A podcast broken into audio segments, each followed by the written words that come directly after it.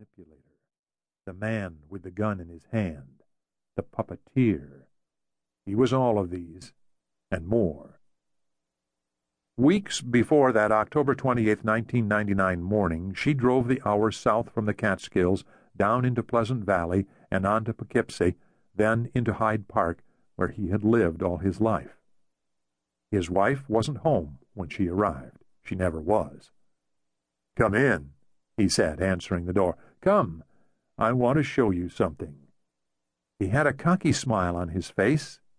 He was up to something. She knew it. Pulling into the driveway moments before, she had glanced over at the new garage out in back of his house. Nearly five hundred thousand dollars worth of metal, wood, concrete, and aluminum. Where'd he get the money for that? Moreover, she knew the inside of that garage as if it were her own home. She had been in there with him and her and others. She later said she hated herself for doing it, but then he had that kind of control over people.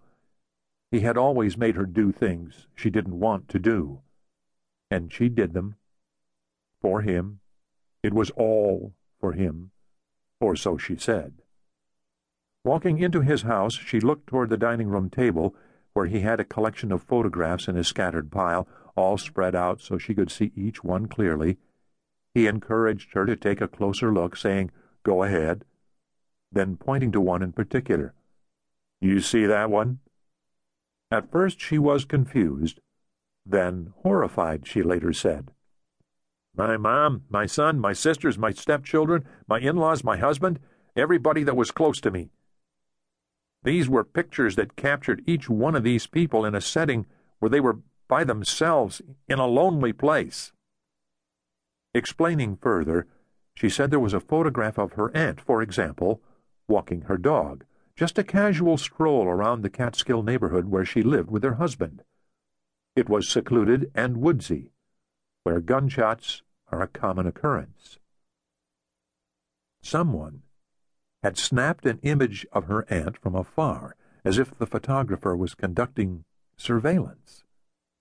She picked it up off the table and pulled it closer. She couldn't believe it. It would be a real shame, he said, as she lifted her glasses off the bridge of her nose to get a clearer view, staring intensely at the photo. If there were a hit-and-run accident, that lady could get badly hurt. She couldn't believe what he was implying. He had said it with that low monotone, a clever little caveat implicit in the nuance of his voice she knew all too well. He didn't need to make a direct threat. No doubt something he had perfected from his years of bossing people around as the water superintendent in nearby Poughkeepsie. He loved that. The control. To be able to tell people what to do it made him feel like he was somebody.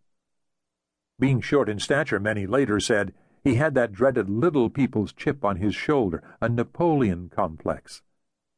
Today, though, standing in his kitchen with those photos spread across the table as she stood next to him and trembled, he was larger than life, ten feet tall. She winced. Are you serious? In addition to members of your family staying healthy, he added, I'll exonerate that debt you owe me. The photograph of her son hurt more than any of them. Her son was standing on the dock of the building where he worked, smoking a cigarette, staring off into the distance. Man, how she loved that kid, her only child. To put it into context, she later said, this building is out in the middle of nowhere. He watched as she stared at that photo. He let her think about it some. Then he said, It'd sure be a shame if there was a drive-by shooting and your son was hit. Out there, nobody would ever know. The noise of all those machines inside the building. He sort of laughed. Standing thinking about the photographs and his threats, she went through their life together. She remembered that his first wife had been terrified of him. During the divorce proceedings, he had hired someone to run her off the road. Then, apparently, she later heard, he hired a dump truck driver to swerve into her lane and hit her.